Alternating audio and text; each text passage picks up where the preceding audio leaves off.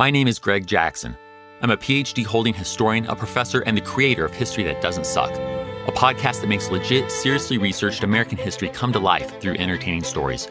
Join me for a chronological telling of the United States story, from the Revolution to fractious Civil War, tenacious inventors, brave reformers, and more.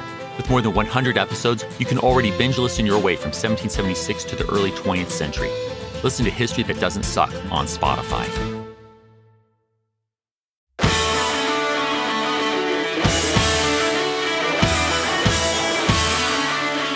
Hello. And welcome to Plodding Through the Presidents, where we take deep, irreverent dives into lesser known stories about the early presidents. I'm Howard, I'm Jess. and let's just get right into it. I'm going to start and finish today with a story about Madison, Okay. Washington. Wh- wait, what? This is not a president, this is a man named Madison Washington. Okay. He was born into slavery in Virginia or West Virginia. And in 1841, Madison Washington led the most successful slave revolt in American history. Oh, wow. And it's said that he was inspired by a painting. Oh my goodness. I I'm like how have I not heard of this person? Um, the painting, if you take a look at your phone, Oh, you planted things on my phone? I did. Oh, wow. That's beautiful. That is uh, Sengbe Pieh, or Joseph Cinque in the United States, often called Cinque, the leader of a group of enslaved Africans who mutinied against their captors aboard a schooner called La Amistad. Oh, yes. I know this isn't exactly a lesser known story since there was, you know, a Steven Spielberg movie about it, right. but I haven't seen that movie in 24 years. Same. I should watch it again.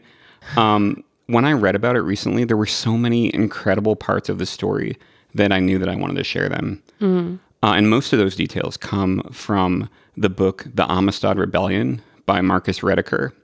Uh, it's an excellent book. I highly recommend it if you want to dig into the Amistad and the people aboard it. This is a story in four acts. Act one The Rebellion. Our story starts in a place like, uh, look at the next picture on your phone. There's more pictures on my phone. Just one more It's picture. It's a little disturbing that you can just access my phone so easily. you know, I think we've been here. Have we been there? do you recognize that picture? We've been there, right? We have not been there. You took it in 2011 in Ghana. I took this picture? Yes. I've been there. Yes. This is, I knew I had been there at least. yeah, this is Elmina Castle, a slave castle built by the Portuguese in 1482. I remember this place. It's the oldest European building south of the Sahara. 30,000 enslaved Africans went through Elmina Castle each year. Mm. It's like I think I knew that then. I mean, obviously, I was in grad school when I went, and I I knew that, but I don't know why it's hitting me differently now. I mean, I I was in awe of it then, thinking how many people were Yeah. carted through there, and the imprisonment areas, like the cells, are so small, mm. and they had hundreds of people packed in. Yeah. I just, it's very, very depressing. Yeah. Our story begins about a thousand miles down the African coast, not in Ghana, but in present day Sierra Leone, at a slave factory called Lomboko, a similar place to the slave castle, except in Lomboko, uh, the enslaved were not held in a castle. They were held in outdoor uh, barracoons, which were basically hut like cages. This is not going to be like an upper of a story. I have I have a, a sneaking suspicion There's a there- this is going to be a womp womp. there's some upper moments, okay? oh, okay. Yeah. Okay. Lomboko was the private kingdom of a powerful Spanish slave trader named Pedro Blanco. A nice symbolic name. Right. Thousands of slaves were moved through here. Men, women, children from all over West Africa were taken to Lomboko. I just can't. Can you imagine trying to explain to your child what's happening? No, if you were even with your child. Well, correct. But say you were with a child or Yeah. your child. Can you imagine trying to explain to a child what's happening? No. And uh, often they didn't know. Right. It's important to note that at this point, this is 1839, the Atlantic slave trade was illegal. Britain banned it in 1807, the US followed suit in 1808. But you could keep owning slaves and breeding them and buying and selling them within the US, but you couldn't bring any more in from Africa. Hmm. Seems like there's a hint of morality building there that never quite took. Well, I mean, it's a slow process. Yeah, still. Britain went even further in 1833. They declared that slavery itself was now outlawed everywhere under British control. We didn't do that until 1865. Um, so at this time, British anti slavery patrols were actively stopping ships to inspect them to see if they were slave ships. But not American ships, because the United States said no, you can't search our ships, we're not consenting to that. That's one of the reasons that so many slave ships, some from Spain and Portugal, they put up American flags on their mast so the British wouldn't bother them. Oh my gosh. Like slave ships hiding behind the US flag. Yeah, not Old Glory's finest hour. No. Most of the captives who would eventually be on the Amistad originated uh, in Lomboko, and some of them met here, including the leaders, Cinque and Grabo. Cinque was a rice farmer. Uh, he was taken while he was traveling on a road. Grabo was taken the same way. Oh my God. Grabo was covered in tattoos that showed his status as a warrior. They were like military medals that he couldn't take off. Wow. That is badass. Yeah, they they were. Both Cinque and Grabo, they had military experience fighting for different kings in different wars. Nice. They'd been trained. They kidnapped the wrong people. Y- yes, that's that's where this is headed. That's really, I'm Um, excited. These men had been trained. They were probably even trained to use muskets, which you don't imagine at this time in Africa, or at least I don't. Right. And most of the men, even though they were from different areas of West Africa, they shared this sort of brotherhood, a secret society called the Poro, that came with its own codes of behavior, governing war councils and decision making and justice. Cinque, Grabo, and about 500 others were crammed onto a ship called the Tecora. Uh, the conditions aboard the Tecora were, like a lot of transatlantic slave voyages, cramped and confined. They had to crouch because there wasn't room to stand up. Putrid, deadly, not enough water or food. Some people chose to jump into the ocean if they could, preferring death. Oh God. They were en route to Havana, Cuba. Slavery was legal in Cuba, but the slave trade was not because Spain had signed this treaty with Britain agreeing to that, and Britain paid Spain a whole lot of money to agree to it. But just because it was illegal doesn't mean it wasn't thriving. Um, just like some prisons have reputations for being way worse than others, the Caribbean was known to be the worst of the worst. Ugh. It was the place that American slave owners, including George Washington, threatened to send their slaves if they misbehaved. Oh my gosh. And for good reason. Harvesting sugarcane to meet the worldwide demands, it was grueling. Slavers worked men to death and just replaced them with more. So bleak. It is. The this part is a little bleak. It's very dark. Yeah. The Africans who survived the passage on the Tecora were taken from the ship and stuffed into barracoons in Havana. While in Havana, they very likely saw the executions of some other enslaved people who attempted escapes. Mm. So it was made clear to them that their fate was probably going to be death or worse.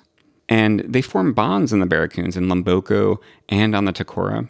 When they were separated to be sold off to different buyers in Havana, it was gut wrenching after what they'd been through together. Mm. Even Cinque cried.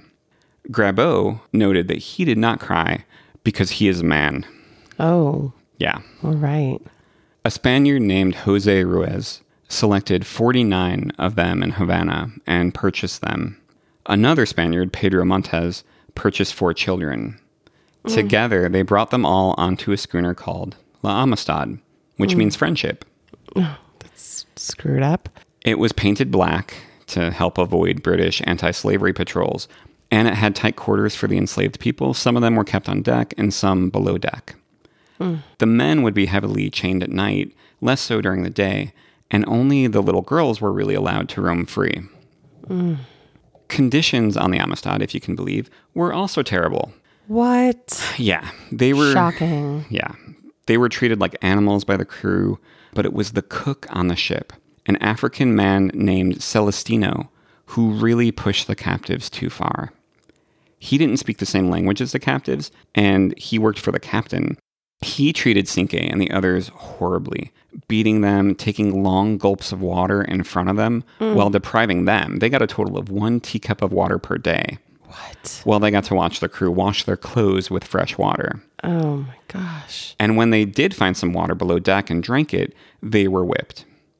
One of them was whipped bloody and tortured with a mixture of salt, rum, and gunpowder poured into his wounds. Oh god, that's awful. I know. I'm the. de- I, I, yes. All right. We're, we're getting to the bad so we can crawl out of it. Okay. Okay. All right. We're gonna crawl out of it soon. Pretty soon. Soonish. Yes. Okay. But this is important. It's important to know. Yeah. I knew it already, though. That's the thing. Now we're re- revisiting this terrible thing. But Yes. Yes. Let's do it. Yes. It's important to revisit. Yeah. Uh, we should watch Amistad every month just to remember. yeah. This shouldn't be swept under the rug for sure. So bring it on. So that kind of thing was par for the course on these ships. But if that was the extent of the abuse, we might never have heard of the Amistad. But Celestino, the cook, he motioned with his knife that they were going to be killed, cut into pieces, and eaten by the white men. Jesus. That was the worst thing he could have said. It was a common, long held belief by many Africans that white men on ships were cannibals, and this was reinforced by West African slaveholders who said, Behave or I'll sell you to the white men, and they'll take you out to sea and eat you.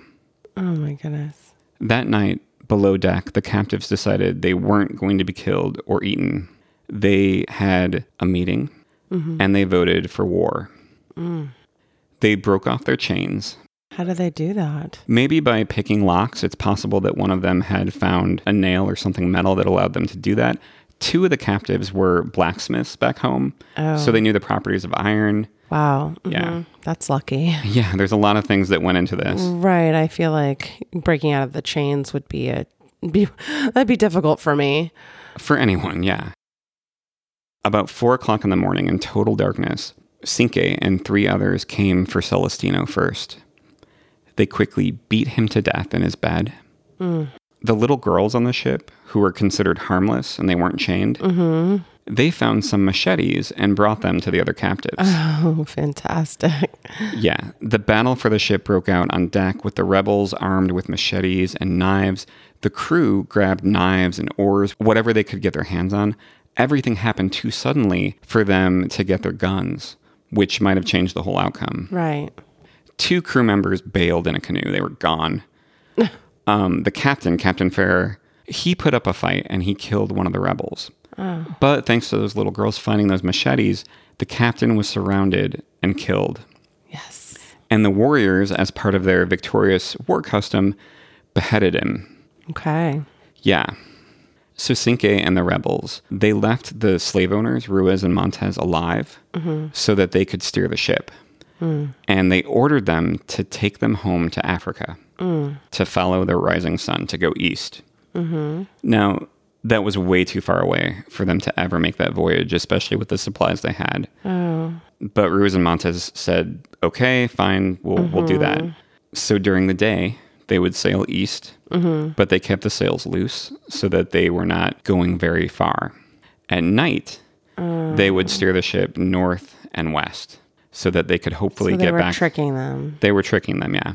At this point, they were hoping that a British anti slavery patrol ship would intercept them uh, to save their lives. Wow. Dangerous times. It's scary. Yeah. They also let one other crew member live, an African boy, Antonio. Uh, he was the dead captain's cabin boy. And he was valuable because he could actually translate so they could, you know, speak to each other. Right. And it sounds like he was enslaved as well. He was, yeah. Yeah. So the steering the other way plan, uh, it wasn't working out because they weren't getting anywhere. Eventually, Ruiz and Montes basically said, Hey, Africa is way too far away. We're never going to make it. Do you want to go to America? There's no slavery there. And the Africans agreed. I thought there was slavery there. There was slavery there, yes. Okay. The Africans didn't know it though. Oh. So they sailed north. They made it all the way up to Long Island, New York, where they were intercepted by the United States Navy. Mm-hmm. And that brings us to Act Two the sensation and the assimilation.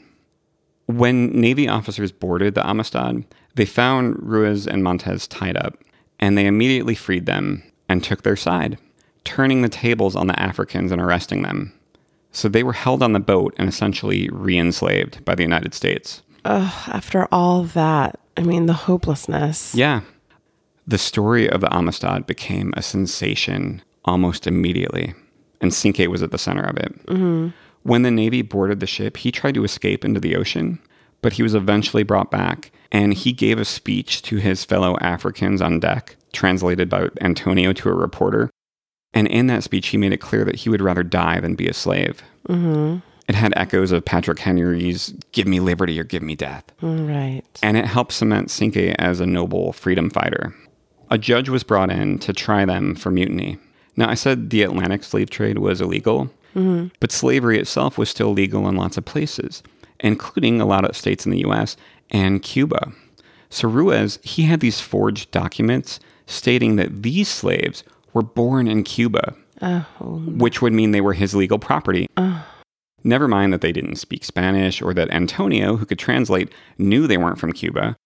Um, the Spanish slave owner was white, and his word carried the day. So screwed up. I can I can imagine the hopelessness. I'm feeling hopeless just listening to this. I Yeah. want to jump into the sea. Like, Yeah.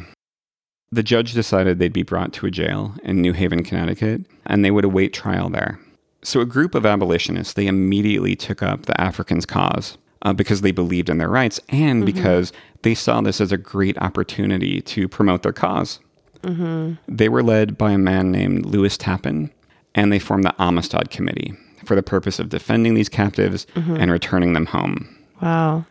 Even though the Africans there were from something like nine different distinct areas, at this point, they started to consider themselves collectively as the Mendi people, based on their broad general region and languages.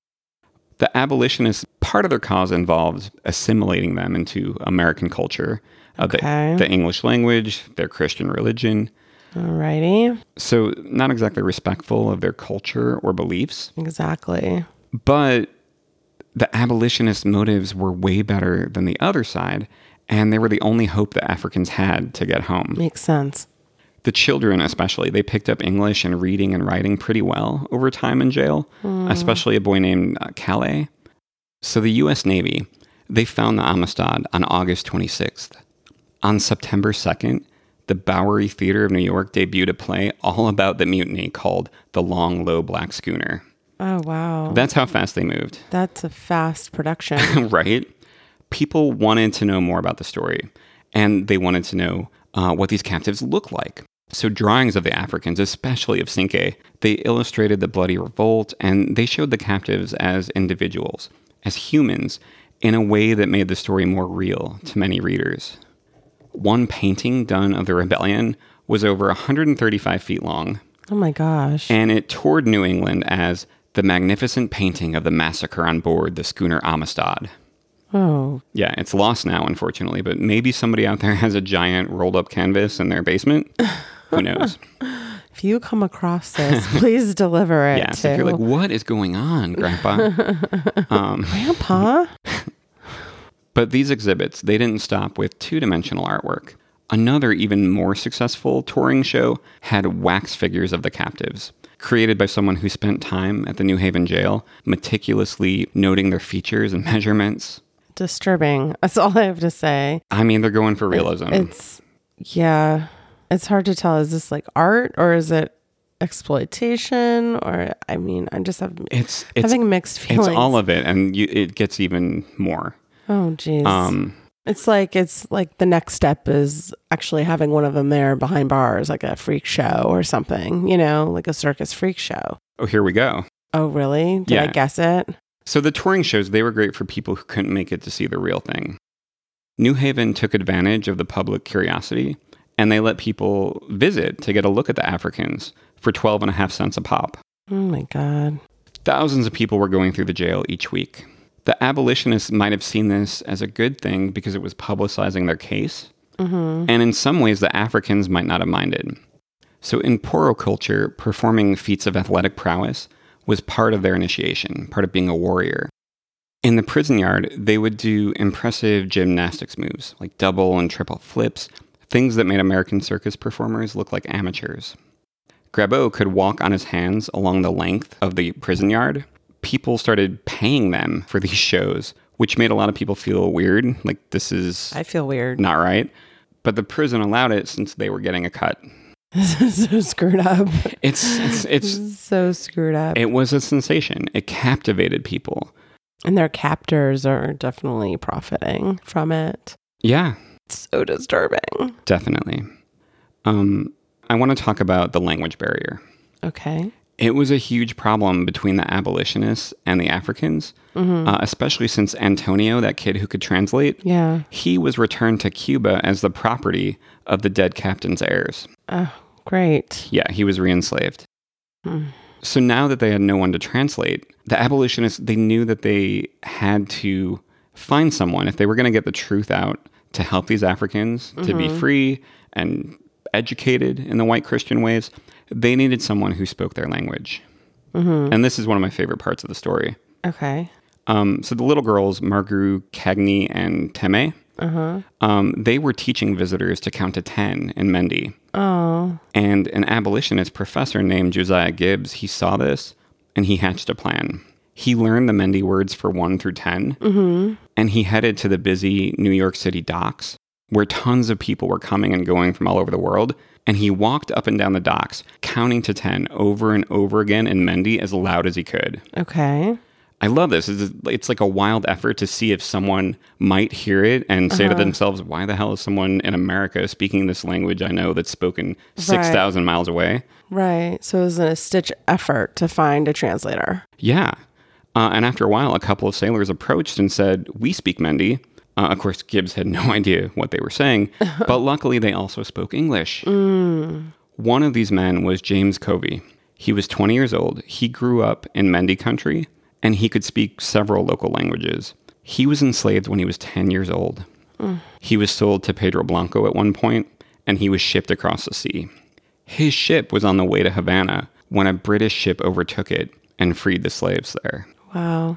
Then he joined the British Navy, and that's how he ended up in New York. His captain supported the abolitionist cause and said, Yeah, go ahead, work with these folks, work with Lewis Tappan, help them. It's amazing. Yeah, so they, they'd found someone who not only knew the African's language and English, but also knew the horrors of Lomboko and the slave trade. Yeah. This opened up the floodgates for the full story and the details to come out on who these captives were and what happened aboard the Amistad. It's amazing. Yeah. That I mean, finding that translation is so key to even having this story. Absolutely. Yeah. Because that let them tell their story to reporters Yeah. in compelling language and in the courtroom. Yeah. So it's now documented. Yeah. The president at the time was Martin Van Buren. Now, he was from New York. Um, I think his family had owned slaves at one point, but he wasn't like the Southern slave owner, not like the presidents who came before him. Mm-hmm.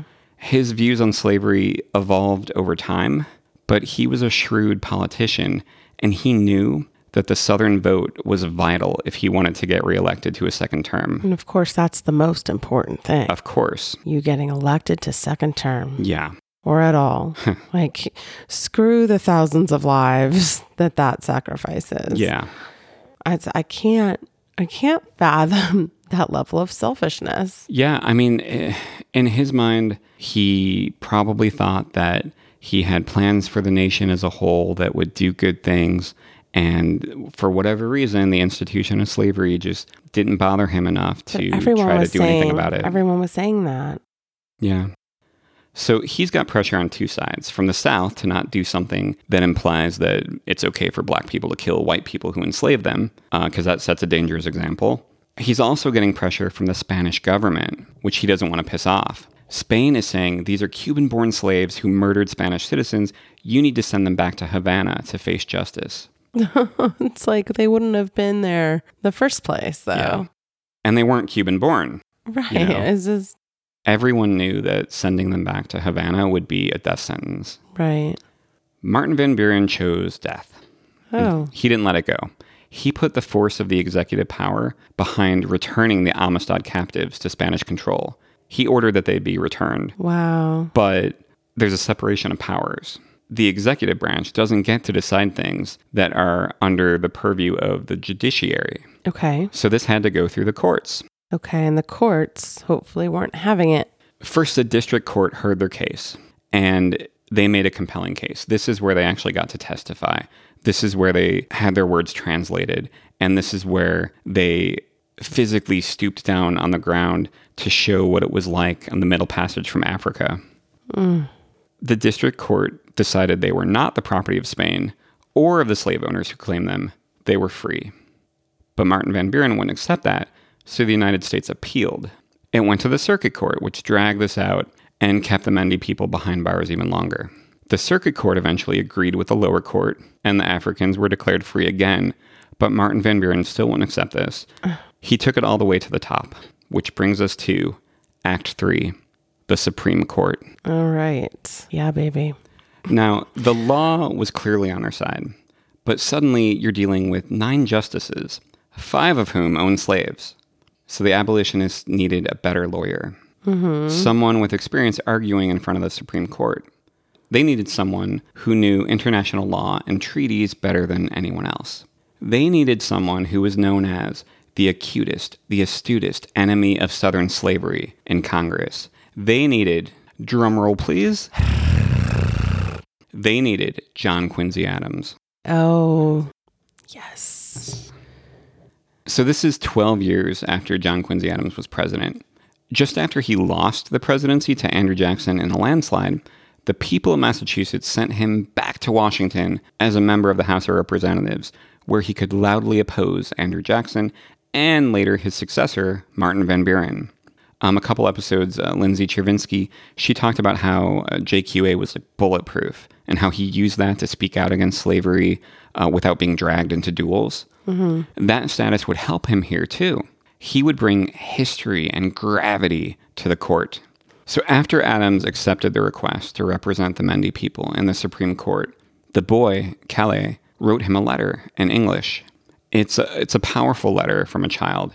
It's the closest way we have of hearing their story directly from them. Um, it's not that long, so I'm going to read the whole thing. Okay. Dear friend, Mr. Adams, Oh, already I'm so moved. I want to write a letter to you because you love Mendi people and you talk to the Grand Court. We want to tell you one thing. Jose Ruiz say we born in Havana. He tell lie. We stay in Havana 10 days and 10 nights. We stay no more. We all born in Mendi. We no understand the Spanish language. Mendi people been in America 17 moons. We talk America language a little, not very good. We write every day. We write plenty letters. We read most all time. We read all Matthew and Mark and Luke and John and plenty of little books. We love books very much. We want you to ask the court what we have done wrong. This letter is breaking my heart. What for Americans keep us in prison?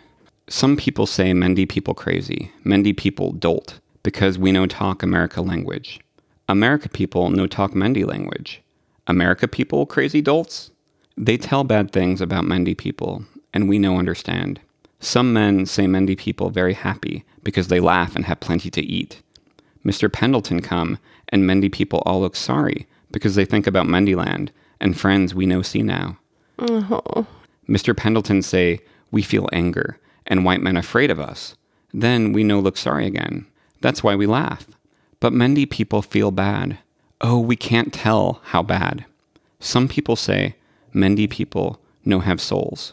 Why we feel bad, we no have no souls. We want to be free very much. Oh my gosh. Dear friend Mr. Adams, you have children. You have friends. That might be an overstatement. you love them. You feel very sorry if Mendi people come and take all to Africa. Uh-huh. We feel bad for our friends, and our friends all feel bad for us. Americans not take us in ship. We were on shore, and Americans tell us slave ship catch us. They say we make you free. If they make us free, they tell truth. If they not make us free, they tell lie. If America give us free, we glad. If they no give us free, we sorry. We mm-hmm. sorry for Mendi people little. We sorry for America people great deal, because God punish liars. Mm-hmm. We want you to tell court that Mendi people no want to go back to Havana. We no want to be killed. Dear friend, We want you to know how we feel. Mendi people think, think, think. Nobody know. Teacher, he know. We tell him some. Mendi people have souls. We think we know God punish us if we tell lie. We never tell lie. We speak the truth. What for Mendi people afraid? Because they have got souls. Cook say he kill. He eat Mendi people. We afraid. We kill cook. Then captain kill one man with knife and cut Mendi people plenty. We never kill captain if he no kill us. If court ask who bring Mendi people to America, we bring ourselves. Ceci hold the rudder. All we want is make us free, not send us to Havana. Send us home. Give us missionary. We tell Mendi people Americans spoke truth. We give them good tidings. We tell them there is one God. You must worship him. Make us free, and we will bless you, and all Mendi people will bless you. Dear friend, Mr. Adams, your friend, Kale. Oh my goodness. I mean, there really are no words. I know this is a podcast and there should be lots of words, but I'm kind of speechless at the moment. It's very heart wrenching. Yeah.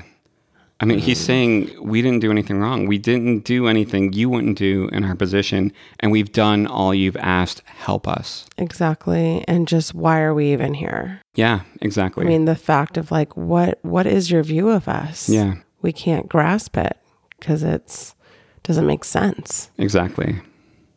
It's just heart-wrenching. Yeah. With all that in mind, John Quincy Adams went to court. From Fort Sumter to the Battle of Gettysburg, From the Emancipation Proclamation to Appomattox Courthouse. from the 13th, 14th, and 15th Amendments to the Compromise of 1877, From Abraham Lincoln and Ulysses S. Grant and William Tecumseh Sherman. to Jefferson Davis and Robert E. Lee and Stonewall Jackson, The Civil War and Reconstruction was a pivotal era in American history. I'm Rich, And I'm Tracy. and we're the hosts of a podcast that takes a deep dive into that era when a war was fought to save the Union and to free the slaves. And when the work to rebuild the nation after that war was over turned into a struggle to guarantee liberty and justice for all Americans. Look for the Civil War and Reconstruction wherever you find your podcasts.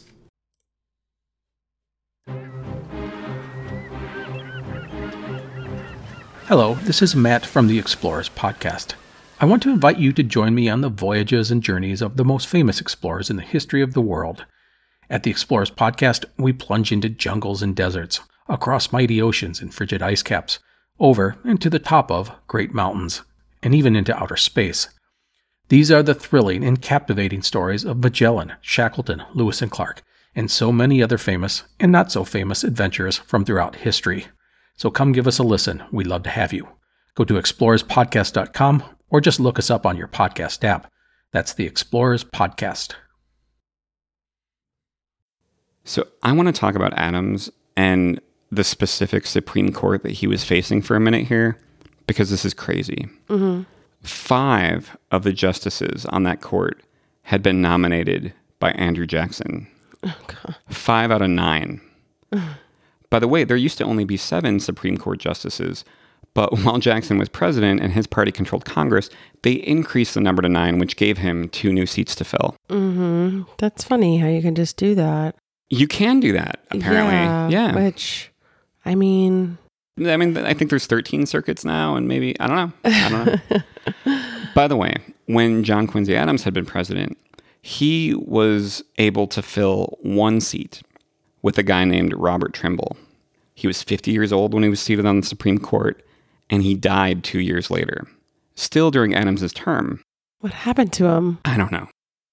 Um, I don't Like, know. I don't know. He just died. Um, but he died more than six months before the end of Adams's term. So Adams was still president. So Adams you nom- could replace him again. yeah, exactly. He nominated someone new for the role, Mm-hmm. an anti-Jacksonian guy.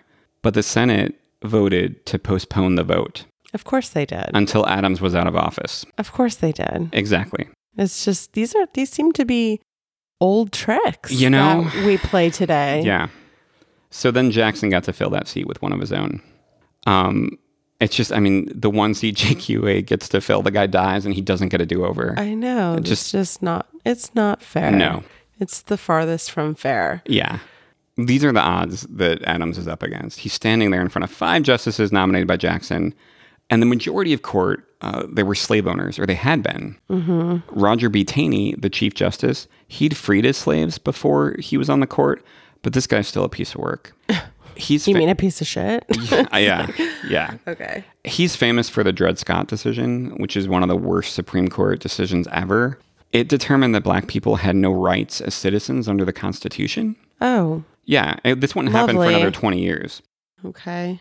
Taney wrote that they had no rights, which the white man was bound to respect, that they were inferior and unfit to associate with the white race.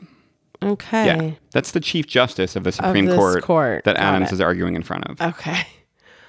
One other guy I want to call out on the bench was Philip P. Barbour. He and Adams had some history.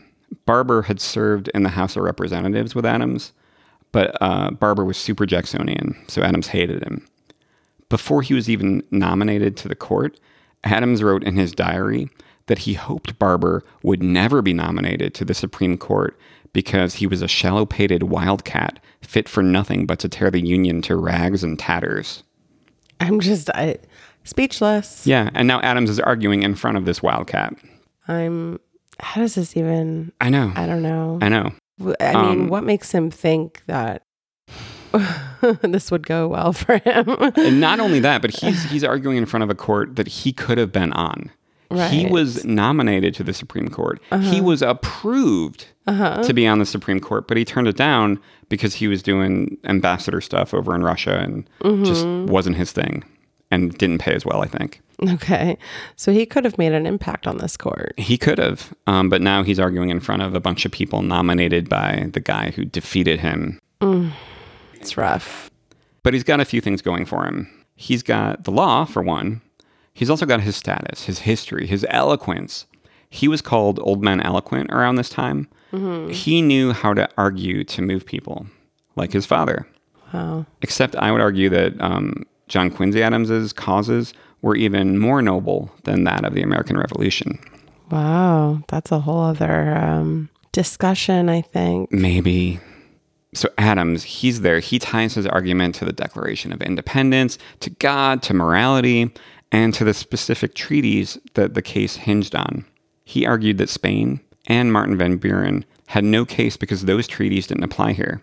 And those treaties basically depended on considering these men to be property. And it was a question of can humans be property? And were they ever legally enslaved? All those things. Now, who played John Quincy in the movie? Anthony Hopkins. That's right. Yeah. Okay. Yeah. Um, so it all depends on a bunch of treaties. And it's funny because one of those treaties, the Treaty of Ghent, was negotiated by John Quincy Adams. Mm-hmm. Another of the treaties, the Adams Onís Treaty, was named after him.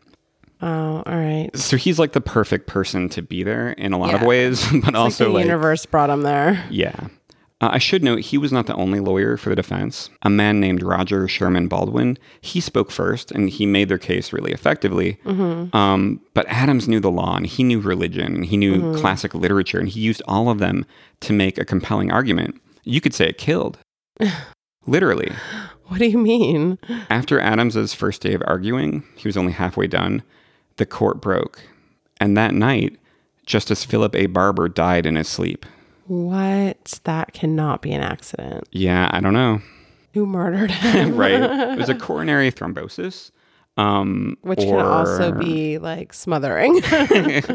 I don't know. So there was a brief delay while they dealt with that. Huh. Then the court resumed. Adams came back, tied everything together, stuck his landing. I haven't seen Amistad in a long time, like I said, but it was probably a know. lot like that. we should need You to know. rewatch it. We really should. Um, I think Anthony Hopkins, it, it's probably just like that. I think I fell asleep in the theater. Wow. If what if I'm remembering correctly. Um, You need to cut that out though.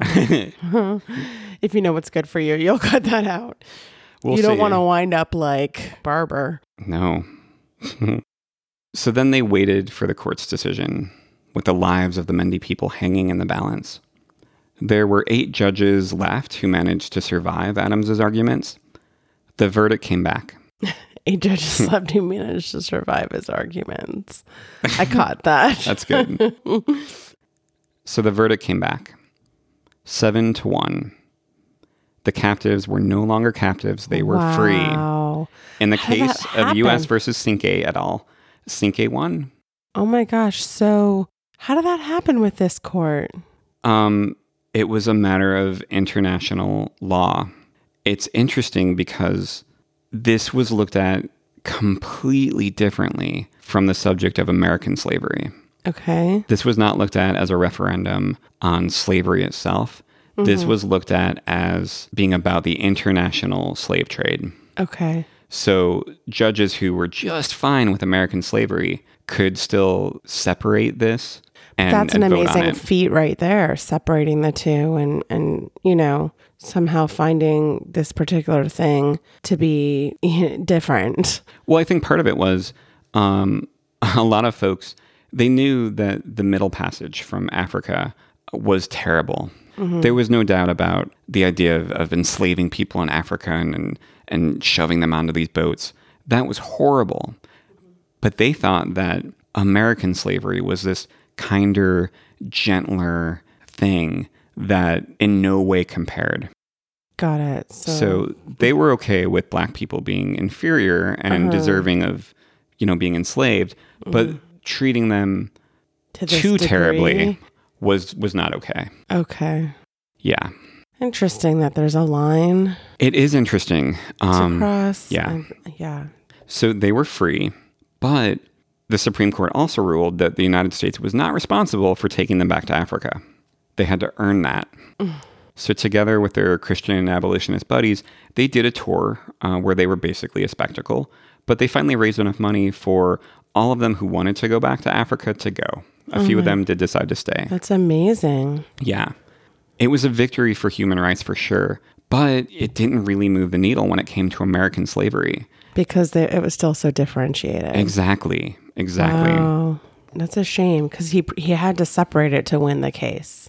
Oh yeah, absolutely. You, know, couldn't argue that. but- yeah, But then it's almost ignored. yeah. I mean, the abolitionists who were behind the cause, I think they thought this is one we can win. This Mm-hmm. is this is more cut and dry, and this will show people the humanity of black people, and hopefully uh, mm-hmm. cause some cracks in the armor of slavery. Mm-hmm. That was that was the intention. And that was the intention and the power of that portrait of Cinque that I showed you, mm-hmm. where he's pictured in, in almost like a, a Roman or Christ like pose. Yeah, definitely. And he looks so ethereal and calm. I mean, he has a stern look on his face, but it's almost like a calm, stern look, Yeah. like almost untouchable and unwavering. Yeah, it was a, a powerful portrait. Now let's return to Madison, Washington. Act four, the final act, The final act. the Creole. Okay. So the Creole was a ship. It was built specifically to ship slaves along the coastal passage. Mm-hmm. That meant the American coast, because in 1841, the domestic slave trade was still totally legal. So this ship was taking 139 enslaved people from Richmond, Virginia to New Orleans. It's a voyage that usually took about a month. One of those enslaved people was Madison, Washington. Truly reliable details about him are hard to come by Really? because his story was romanticized and fictionalized pretty early on uh, in abolitionist newspapers, in a novella by Frederick Douglass. Interesting. Yeah, and in a couple short biographies after that. So when you say romanticized, are you going to go into that? Oh, yeah. Okay. Yeah. Uh, I want to give a quick shout out to Dr. Stanley Harrold of South Carolina State University, home of the Bulldogs. he wrote a great article piecing together the fact and fiction about Madison, Washington. He really uh, just um, spoke my language as far as diving into the history of how these things were uh, changed and exaggerated. That's fantastic. Yeah. I feel like it sounds like with this particular subject that was greatly needed. Definitely, yes. Um, and I had to pay $14 to buy that article off of JSTOR. Worth it. Definitely worth, Worth it. Good $15 were spent. 14. 14. Yeah. 15, I don't know. So it was the patron dollars that paid for it, really. Yes, really. Yes. I mean, Thank that's you. That's pretty amazing. It is. They're going to start uprising and say, What are you spending our dollars on? it's JSTOR articles. so we're pretty sure that before being transported aboard the Creole, Washington was enslaved in Virginia or West Virginia. Then he somehow escaped to Canada, where he was involved with some abolitionists. And then he made his way south to get his family back. So, Madison Washington, he was also said to be very strong. One man who knew him said his arms were as big as my legs. Jeez. Yeah. That is romanticized a bit. No, that's that's a real detail. Think. Somebody, a contemporary person, actually said that. Oh, really? That's not from the fiction. Oh, the fiction makes him out to be like, um, you know, sexy bodice ripper, strong man, awesome. Yeah. So on his way to rescue his family, he stopped in Philadelphia and he met a rich black abolitionist named Richard Purvis. It was Purvis who commissioned that striking portrait of Cinque by the artist Nathaniel Jocelyn. Purvis hoped that when people saw this portrait in a gallery and they saw the humanity and the dignity and the strength of Cinque, that they would all leave the gallery as abolitionists. it's a nice thought. Yeah. um, Purvis said that the painting arrived at his home at the same time that Madison Washington was visiting him. And he told a reporter 48 years after the events, so probably true. Um, he told a reporter, I showed Washington this painting, and he asked me who it represented. I told him the story of Cinque, and he became intensely interested. He said, Washington drank in every word and greatly admired the hero's courage and intelligence. Wow. So Marcus Rediker, the, the author of the Amistad Rebellion book, he thinks that this was the spark for what was about to come. So we don't know how Madison Washington got from admiring art in Philadelphia to being human cargo on a boat in Richmond, Virginia, but those early biographies fill in some of the details in ways that are really something. Okay. Um, so I want to dive into one of those just a little bit. All right. So, according to a short 1861 biography by a black abolitionist named William Wells Brown, he said that Madison Washington snuck into the plantation where his wife was enslaved to free her, but he got caught. He mm. fought off some of the white people attacking him, but they eventually overpowered him. And the next thing he knows, he's on the Creole, heavily shackled because they know he's escaped before. This version it talks about how all the men are chained, but the women are allowed to roam free. And I'll just I'll read you this paragraph because it's a lot. Okay. It's a little window into 1861. It's written by a black abolitionist, but okay. All right. I'm the anticipation's kind of So, right after describing how Madison Washington is chained to the floor, it says In the other cabin, among the slave women, was one whose beauty at once attracted attention. Though not tall, she yet had a majestic figure. Her well molded shoulders, prominent bust, black hair which hung in ringlets, mild blue eyes, finely chiseled What? mouth with a splendid set of teeth, a turned and well rounded chin, skin marbled with the animation of life, what the fuck? and veined by blood given to her by her master, What? she stood as the representative of two races. With only one eighth of African, she was what is called at the South an octoroon. It was said that her grandfather had served his country in the Revolutionary War as well as in both houses of Congress. This was Susan, the wife of Madison. Wait, what? Madison Washington's wife? Yes. Is this like She's on the boat in another cell or whatever. but and he's next door. Apparently. So they put both of them on according to this paragraph. Which I mean, the whole time I'm like, you. Uh, that's oh yuck. I'm Wait, just- she's on the boat. I know that whole listening to that paragraph just made me feel really gross inside honestly. It was so. It just got weirder. I mean, I was like, oh, prominent shoulders, great, and bust and chiseled And teeth. chin and Yeah. lots of teeth. Blood from her master. It was, I was, so. I'm just like, yeah, sorry. yeah. So I'm just a little bit um uh yeah i just like listening to that made me feel I all know. sorts of dirty And there's no indication that his wife was on the boat. We don't know her name. Uh, This biography is the first source to ever add the idea that she was an octoroon. Um, there's a lot going on with whoever wrote this, But I, there is a lot going on with whoever wrote this. but I, There's there's a few things going on a- yes, with whoever wrote this. but I appreciate the storytelling because Frederick Douglass in his earlier version, Do you appreciate the storytelling? yeah, Frederick Douglass killed Susan off during the rescue attempt. But this guy Brown, he knows how to tell a story. He brings her back and puts her on the boat. All her chiseled chins and all. Yes, Oh her teeth right Her there, teeth. so close to her husband. Uh, But not tall. She's not No, tall. no, but no. prominent shoulders and bust. Yeah, yeah, mean- majestic figure. I I want to know what else it said, but I also do not want you to read it again. I didn't. So please yeah. don't. And I didn't read that much more of this. Um, I got that Is far, that and I'm like, I'm good. Like, I'm, I'm okay. Got enough for one day.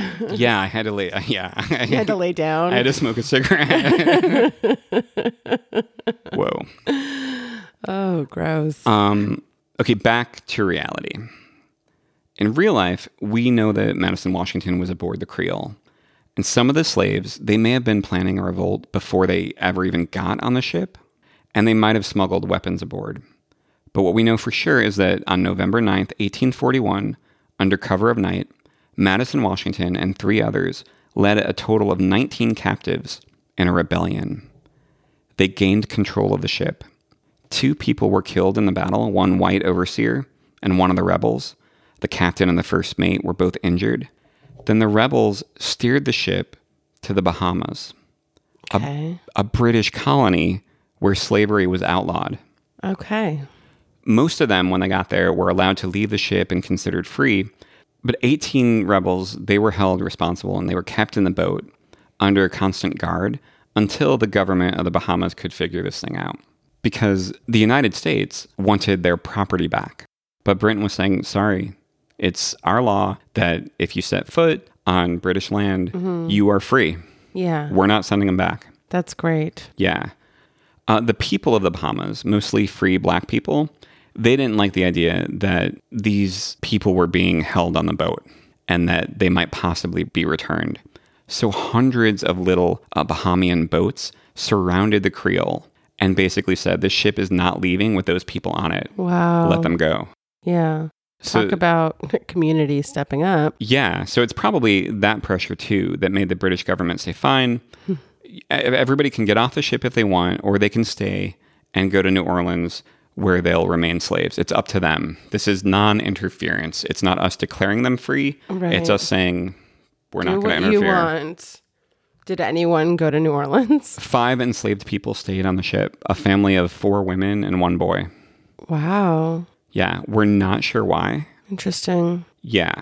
Author Jeffrey R. Kerr Ritchie, he says that it shouldn't be taken as any indication that they wanted to remain enslaved. Mm-hmm. It's complicated. We don't know. Maybe they had family where they were going. Right. Maybe they feared someone might be hurt if they didn't show up. We don't know. Right. Or maybe Yeah. they feared the idea of like having to take care of themselves Who knows? with you know. Yeah. Or maybe they were confused.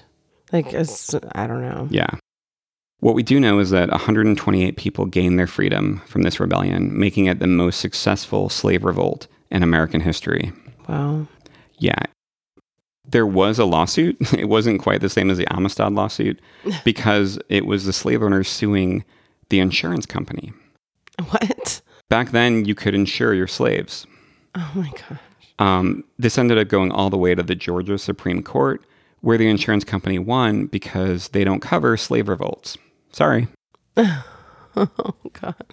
But Oh. because of the tensions, um, the British government ended up eventually like paying off the slave owners through some uh, subsequent treaty. Um, so yeah, it's it's like the British kind of did pay for the freedom of the people that that got off that boat. Wow. Yeah. The Creole Revolt, it, it had some reverberations in, in John Quincy Adams' House of Representatives. So at this point, there was a gag rule in place that meant you couldn't talk about slavery, you couldn't take up petitions about it, nothing. Adams loved pushing the boundaries of this. Mm-hmm. He'd eventually help get rid of this rule, but not yet. You weren't even allowed to talk about slavery? No. You, couldn't, bring couldn't- up something, well, you couldn't bring up something controversial about slavery or really talk about it. It was like this unofficial rule. You might be censured, you might be um, I don't know, you might be beaten. Talk about censorship. Like, oh, let's not talk about controversial things. This is Pleasantville. Exactly. Like, let's not bring up that matter. Yeah, the Southern slaveholders held a lot of influence in Congress, and it was pretty disgusting. Yeah. Right after the Creole Mutiny, a colleague of Adams is in the House, Representative Joshua R. Giddings of Ohio. He brought up the Creole Mutiny on the floor. He praised it in Congress, and he argued that enslaved people automatically become free when they leave the coastal waters of a slave state. The Southerners in the House were livid Yeah. they voted to censure him. And in response, he just immediately resigned, mm. just walked out and said bye bye. And this is where it gets crazy. There was an opening then. So there was a special election that was held to replace him in his district. About 8,000 people voted in that special election. Of those 8,000 people, 7,500 of them, an unheard of majority, voted to replace Joshua R. Giddings with Joshua R. Giddings. They, vo- they voted for him to go back by a margin of 18 to 1, What? and he returned. so they were like, Joshua. Yes. Joshua. They're like, take that, the South. we want him back. Yeah. Yeah. I mean, it's it's crazy to think that those 19 rebels aboard the Creole, they did something that had ripples um, around the world and in London and in Congress. Yeah. And Jeffries points out how this is a great example of bottom up history. Mm. And what we do, Plodding Through the Presidents, I mean, by mm-hmm. definition, is primarily about presidents and related people. Yeah. Um, and that's about as top down as you get. Right. So I'm, I'm just happy to balance that out occasionally with stories like this, that Yeah. stories that only exist because of the actions of totally unknown people, mm-hmm. not like the movers and the shakers, more Right. like the moved and the shaken. Right. Um, That then ended up changing history. yeah, people who did something extraordinary that, that rocked the world. Right. Yeah. Wow. That's incredible. Yeah, that's the story of the Amistad and the Creole. Wow. Ugh. It's heavy, man. Um, a little bit. just, just a tad. That might be even heavier than like some of our other episodes that were heavy. I mean, it deals with a lot of slavery stuff, but it's Yeah. a, I mean, there's a happy ish ending for some folks. yeah. And it, I mean, it's a very important story. Marcus Rediker's book is great, and I think it's there's so many more details and, and things along the way of you know these people and the court cases and what they had to deal with and, and who they were mm-hmm. individually. I mean, he really focuses on the the people, the rebels, in ways that um, like the movie Amistad couldn't. Um, at least not many of them, and, and not for that long. Right. So yeah, I highly recommend it. Oh, cool. Yeah. We've got some shout outs to new patrons to catch up on. Yes. Jeanette, thank you for your support. Oh, welcome, Jeanette. And Amanda, she's the descendant of William Henry Harrison. Really? Probably not the William Henry Harrison, she says, but a William. Henry Harrison. That's pretty cool, Amanda. That's, that's pretty nice. you right? hold on to that. Yeah. Um, Molly, thank you so much. Thanks, Molly. And Peggy. I'm sorry, Peggy. For real? I, said I wouldn't do that, Peggy, and I did it. Um, How dare you? people who haven't seen Hamilton have no idea what we're talking about. but thank you, Peggy. Thanks, Peggy. Yes. You're not just an and Peggy. You're you're the Peggy. Yeah. our patrons also get discounts on our merch. We've got some super sweet shirts and mugs and totes. Oh Um, yeah. They also get bonus content. There's a bonus podcast, Kinder Plodding, with our six year old daughter, Yes. outtakes from episodes, unedited video of interviews, um, and a handcrafted welcome letter with a sticker. you know? So go to patreon.com, search for Plodding Through the Presidents, or check out plodpod.com for more info on that. Yes, please do. Thank you so much for being here. Get your travel mugs, get your notebooks. I know I have. yes, you have. it's a little insane. Yeah, Once we you don't get that stuff free, Jess. I You're, know, all this I know. It, I forget all the purposes. I forget that, but it's definitely a fun site to dig into Yes. and all the ways you can use the designs. Yes. Next week, I'll be talking with Dr. Mark Cheathem. He teaches a course about historical conspiracy theories. Oh, rock on. That sounds like a lot of fun. it's, I'm it should be a little lighter. I'm looking forward Yeah. to that one. Oh, yeah. If you like what you heard, spread the word, and thank you for plotting along with us. If you'd like what you heard, spread the word. Thank you for plotting. Bye.